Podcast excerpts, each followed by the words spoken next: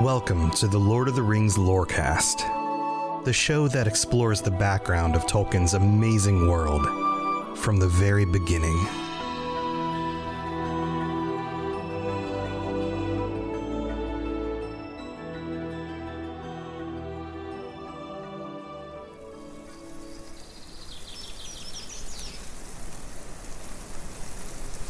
As we move on from the War of the Last Alliance and into a time of peace, it occurs to me that yet again we have another situation in the history of Middle Earth that we can draw parallels to Tolkien's own life. If we were to consider the Last Alliance to be similar to a last alliance that Tolkien experienced himself in World War I. A coming together of all of these countries in order to stop bad things from happening in Europe. Then the time between World War I and World War II would be this period of relative peace. And we see that happen in Gondor. In this episode, we're going to dig into that. And then there is another conflict at the end of this peaceful period. And in Tolkien's life, that was only 30 years. 30 years between World War I and World War II. There are similarities here. It was commonly thought at the time of World War I that this was the war to end all wars. There were more casualties. The conflict was bloodier, more difficult than any other conflict in history. The populations were decimated. Decimated, literally, the word decimated means one in ten killed. It doesn't mean we use it incorrectly in our own society today. It doesn't mean everybody mostly was destroyed. It means one tenth of the population or one tenth of the army was killed. The Great Britain that Tolkien returned to was missing 6% of its male population by the end of the war. Other statistics show that 12.5% of soldiers serving did not return home. The difference in the 1921 census was that for every 100 males, there were 109 females in the population. An almost literal decimation.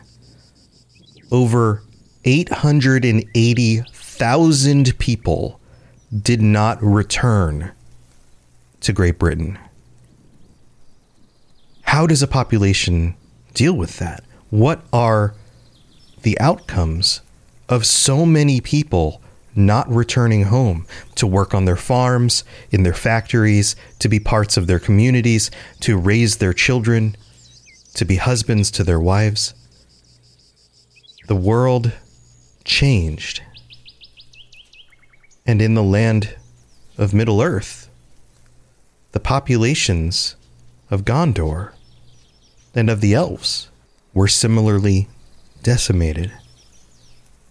So let's dig into the long middle years of the Third Age and find out what happens.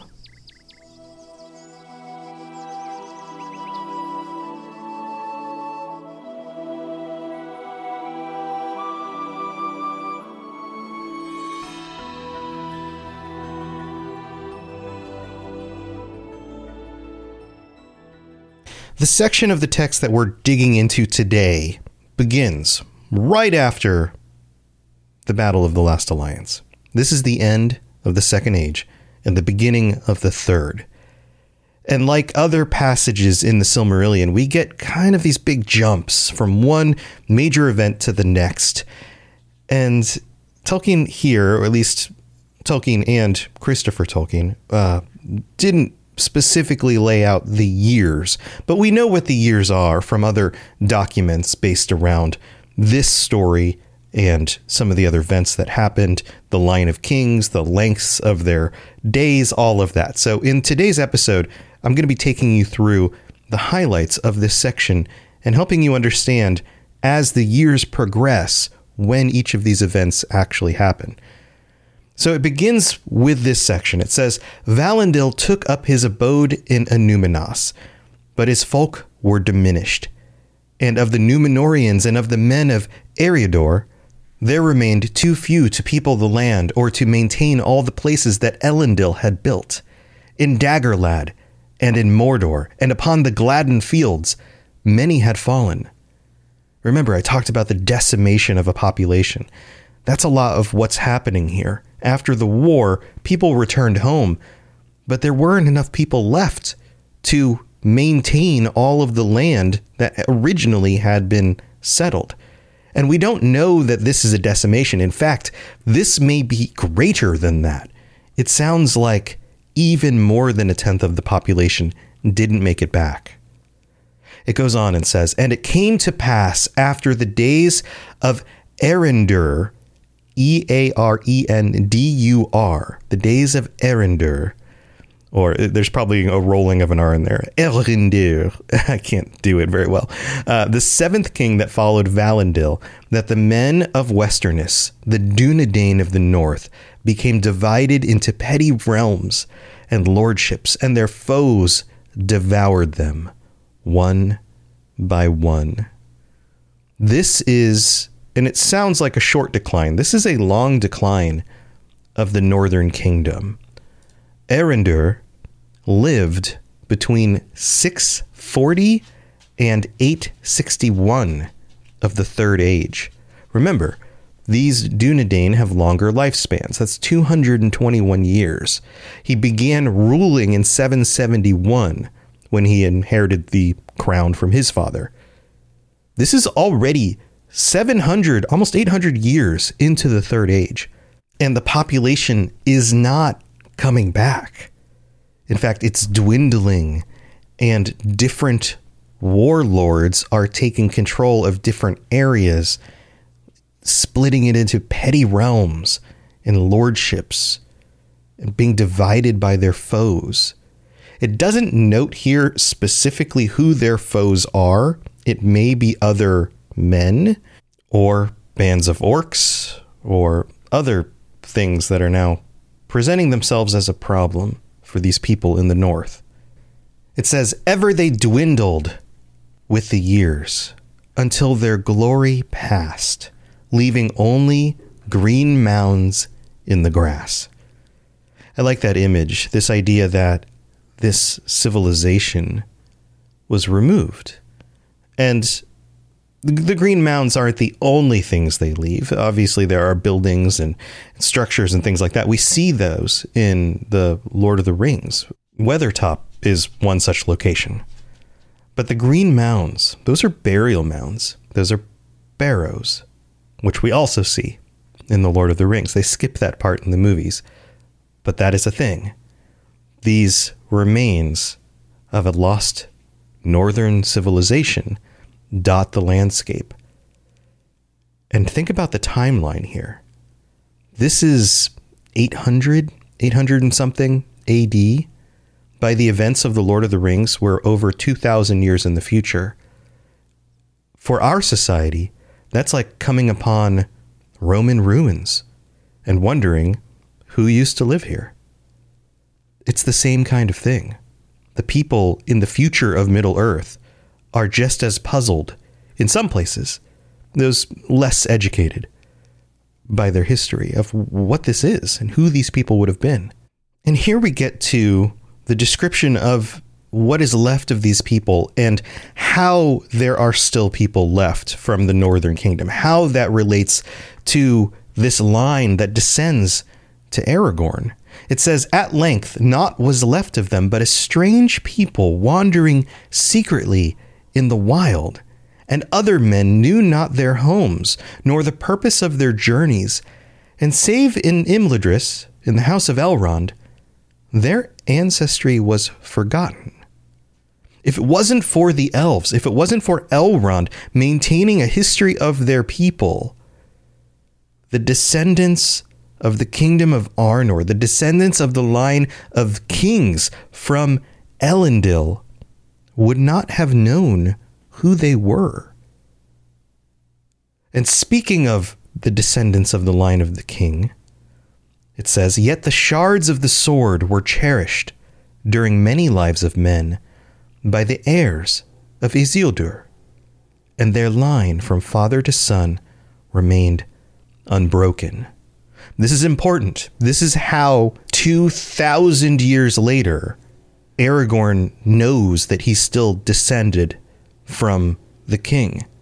In fact, he has a witness who helps raise him.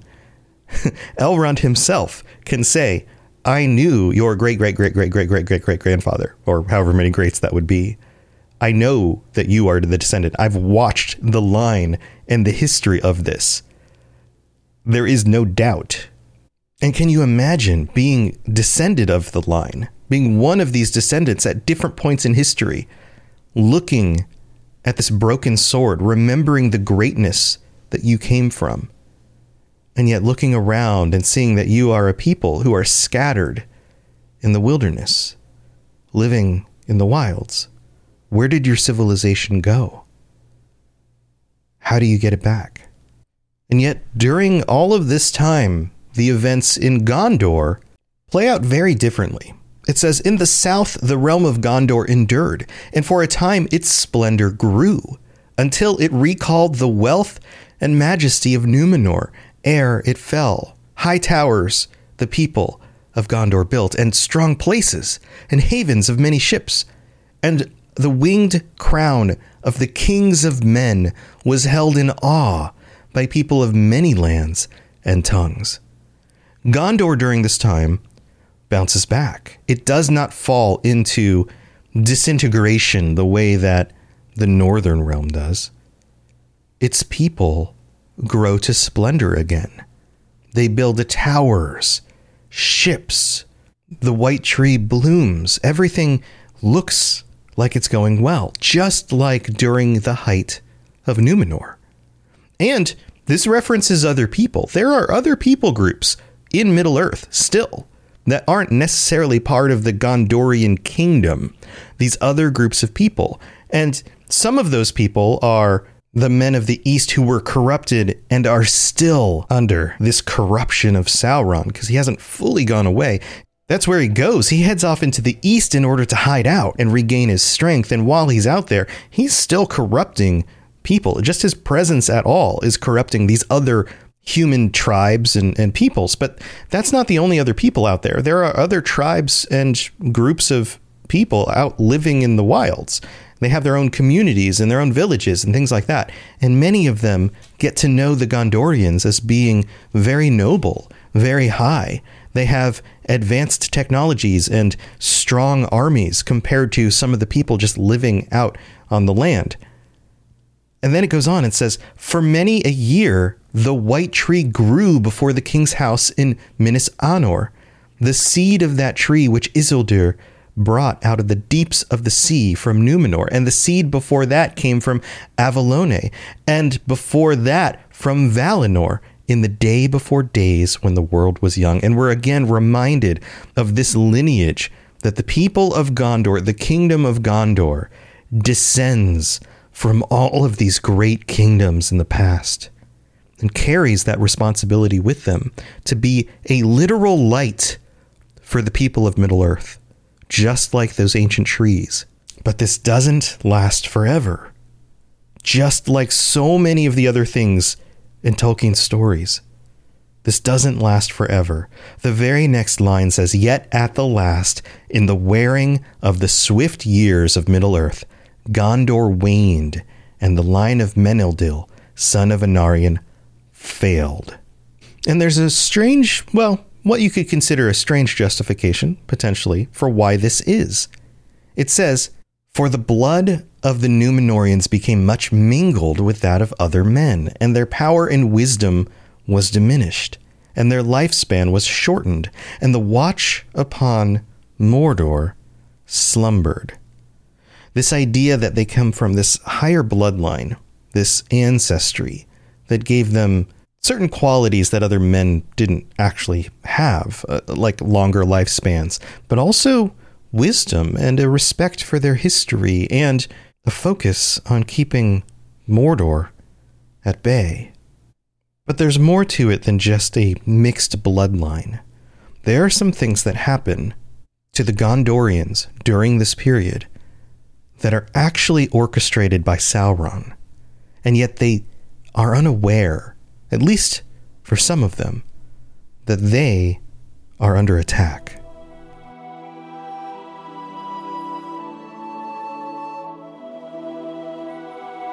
So let me tell you a little story. You know that we get sponsors on these podcasts, and Eufy, who does these smart locks with video cameras in them, reached out and they sent me a smart door lock with a 2K camera, a doorbell, and a finger reader, all the bells and whistles. And I was like, okay, cool. They sent it to me. I already have one on my back door. When I opened this up and installed it, I was like, why didn't I go with Eufy to begin with? Because this is a step above the one that I've been using. The finger reader just works. The 2K camera is so clear. I can see when somebody's at the front door, if it's Amazon or if it's somebody trying to sell me something. It even has night vision and works in the dark. It makes me feel so much safer. Plus, my son can just put his finger on the door and just come right in when he gets home from school. He doesn't have to worry about losing keys, and you don't even have to change the batteries in these because it's got like 10,000 milliwatt hour battery that lasts for like four months. Go check these out today. Search for Eufy Video Lock, that's E U F Y Video Lock, or visit eufyofficial.com slash video lock to see how you can gain complete control of your door. Again, search Eufy Video Lock. I think you'll love it.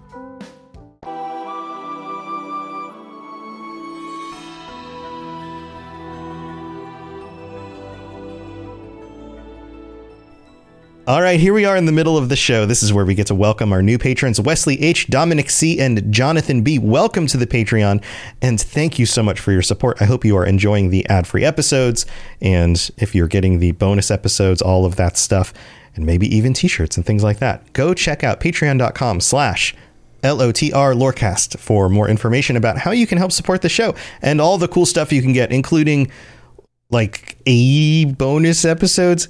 80. Like that's a lot. that's a lot of bonus episodes. Um, also, I'm going to read out the uh, this. This is getting really long. I read out the VIP patrons every week. I'm going to put this at the end of the episode, so stay tuned for that if you want to hear your name get called out because it kind of creates a big jump in the middle. And then also, we don't have any new reviews this week, but if you'd like to help out the show by leaving a five star review on Apple Podcasts, I'll read it out on a future episode. You're also welcome to rate the show on Spotify, tell your friends, share it with your mom, uh, play it during a long trip with, I don't know, people you hang out with during the holidays. I don't know, whatever, whatever you want to do to help me out, that, that helps. I can't do this without all of you, so thank you for all the support. All right, let's move on with the rest of the show.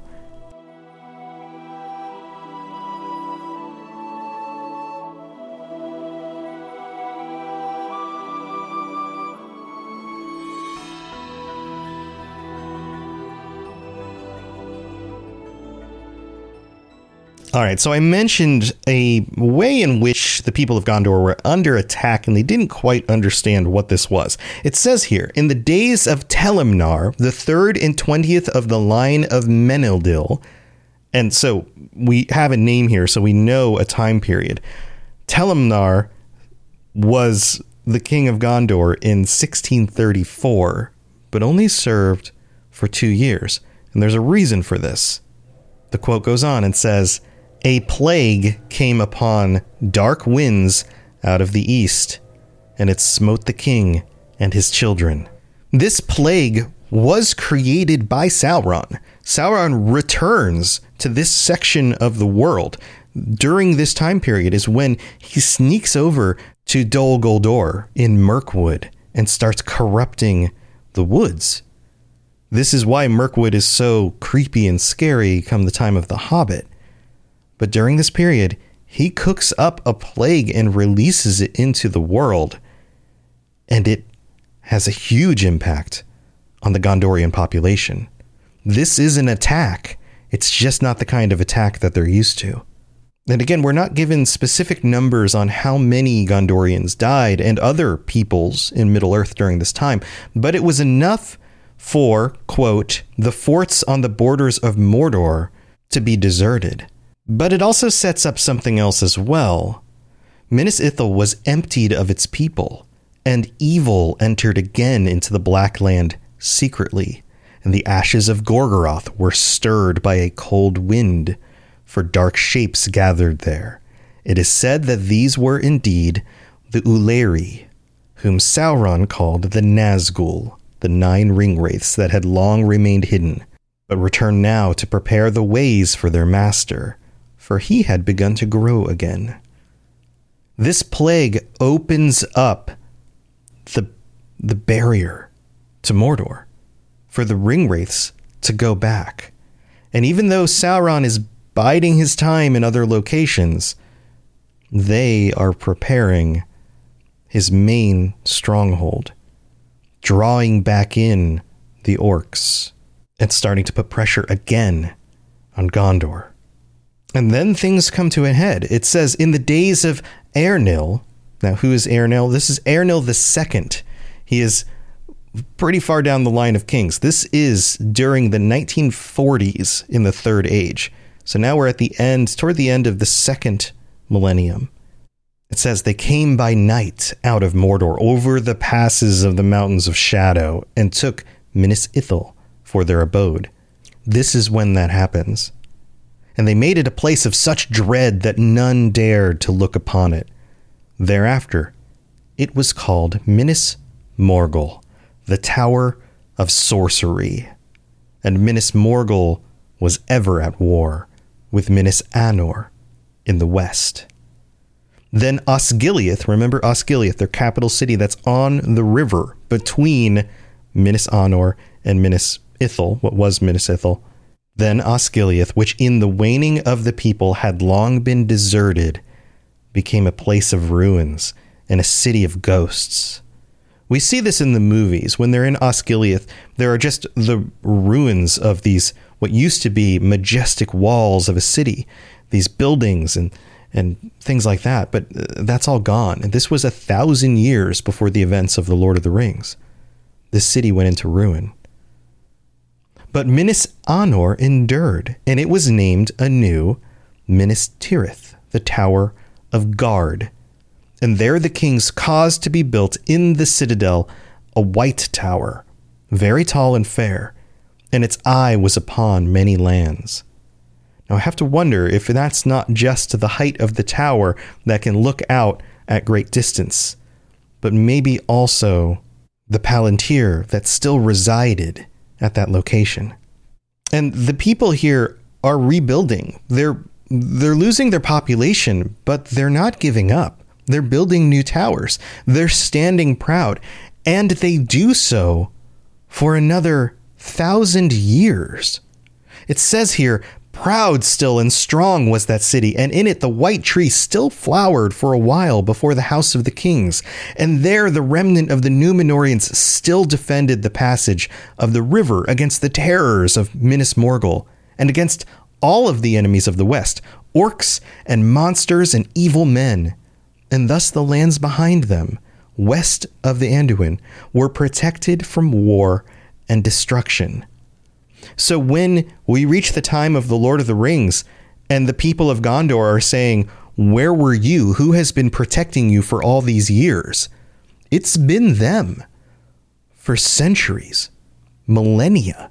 But already during this time period, things are looking grim.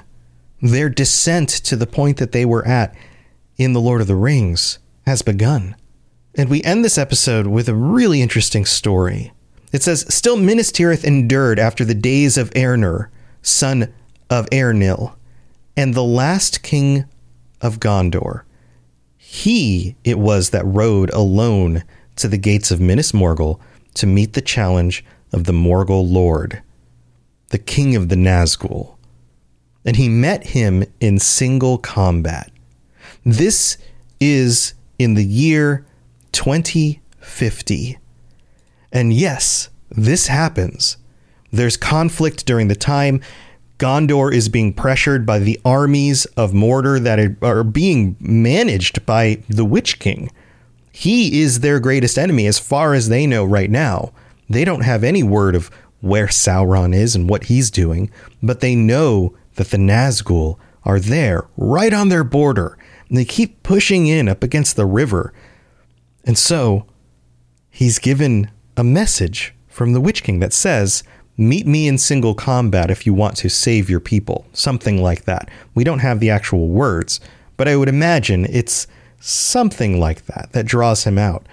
And we get sort of a Fingolfin versus Morgoth kind of moment here, where basically during a very dire situation where there the hero's people are being encroached on by the enemy and looking for a solution to something that just keeps getting worse, the leader of their people goes to confront their enemy one on one. And I have a feeling somebody like Eärnur, a descendant of the line of Numenorian kings, would have known the story of Fingolfin, would have known that Fingolfin stood toe to toe with Morgoth in order to try to save his people. And he would have known that Fingolfin lost, but that the enemy came forth and faced him alone. And I'm sure looking into the situation, he thinks that this may play out in a similar way and that he and he was a great warrior. He was somebody who had a lot of experience on the battlefield. He was known for his prowess. He is not going up against Morgoth. He's not even going up against Sauron. He's confronting the Witch King. And maybe this is an opportunity to cut the head off the snake, as far as he can tell. But the Witch King is not Morgoth. When Eärnur goes and confronts him, we're told that he was betrayed by the Nazgul and taken alive into the city of torment, and no living man saw him ever again. The Witch King was not honorable. This was a trick from the beginning. It was a trap. He arrived by himself, ready to fight at the gates of Minas Morgul, and instead was captured, probably tortured, and killed. Eärnur was the last of the line of kings of Gondor. It says, Now Eärnur left no heir, but when the line of kings failed, the stewards of the house of Mardil the faithful ruled the city and its ever shrinking realm. This is why in The Lord of the Rings, the line of stewards are ruling Gondor. And part of why they are so hesitant to give up the crown to this Aragorn, who comes from some lineage of the Kingdom of the North, and somebody who claims to be of the line of Elendil, who is the rightful king, but they've been ruling for a thousand years. They're the ones who have been dying at the hands of the forces of Mordor for centuries in order to keep everyone else safe. You can see why there's some uh, hesitation there. But before we get to the end of this passage, we end up with a fun little mini story here. You ever wonder how the Rohirrim came to live in the lands just north and west of Gondor? That happens at about this time as well. The horsemen of the north came and dwelt in the green land of Rohan, which before was named Calenardhon and was a part of the kingdom of Gondor. And the Rohirrim aided the lords of the city in their wars. And northward, beyond the falls of Rauros and the gates of Argonath, there were as yet other defenses, powers more ancient, of which men knew little. This is referencing the elves, who still dwell in Lothlorien, and also work to keep the land safe against whom the things of evil did not dare to move until in the ripening of time their dark lord Sauron should come forth again. And until that time was come, never again, after the days of Eärnil, did the Nazgul dare to cross the river or to come forth from their city in shape visible to men. What this tells me is that Sauron had accomplished everything that he planned. He destroyed the population again with a, a plague, and he removed their king. The line of kings ended. And he did all of this with such minimal effort, all a thousand years before he finally came to his full power again, or at least close to it, in order to try to wipe out mankind, or at least the good men, the descendants of Numenor, completely. Thanks for tuning in, and it is time to talk about our VIP patrons. Thank you for supporting the show. AK Music Lover, Anakin Skywalker, Aragorn III, Austin C, Azel Razzle, Barney D, Bo, Black Squirrel, Brandy D, Chewbacca, Cutter Metal Works, David S, David M, Drupal Esoteric Rage, Fulcum, Gav- Gavin Alaf, I goofed that one, uh, Gerald, CFC, Gemma D, Jesse P, Katie S, or I'm sorry, Katie L, Katie S, Kate L, Katie S, not doing very well today, am I? Capenna 009, Larry, Lori B, Nick K, Nick L, Obi-Wan Kenobi, Peace Lutheran Church, Sam B, Swiggy Sue, TJT, Tuor Son of Huor, Tyler M, and Who Let the Juan Out. Thank you so much to all of you. Thank you for being here. I will see you next time. Thanks for listening to the Lord of the Rings Lorecast. If you'd like to learn more about other fantasy worlds, check out my other podcasts, The Elder Scrolls Lorecast, The Witcher Lorecast, and more at robotsradio.net. If you'd like to reach out, I'd love to hear from you. Send me a note on Twitter at robots underscore radio or join our amazing community on the Robots Radio Discord. There are links in the show notes, or just search Robots Radio Discord, or find the link on robotsradio.net. I'll see you next time.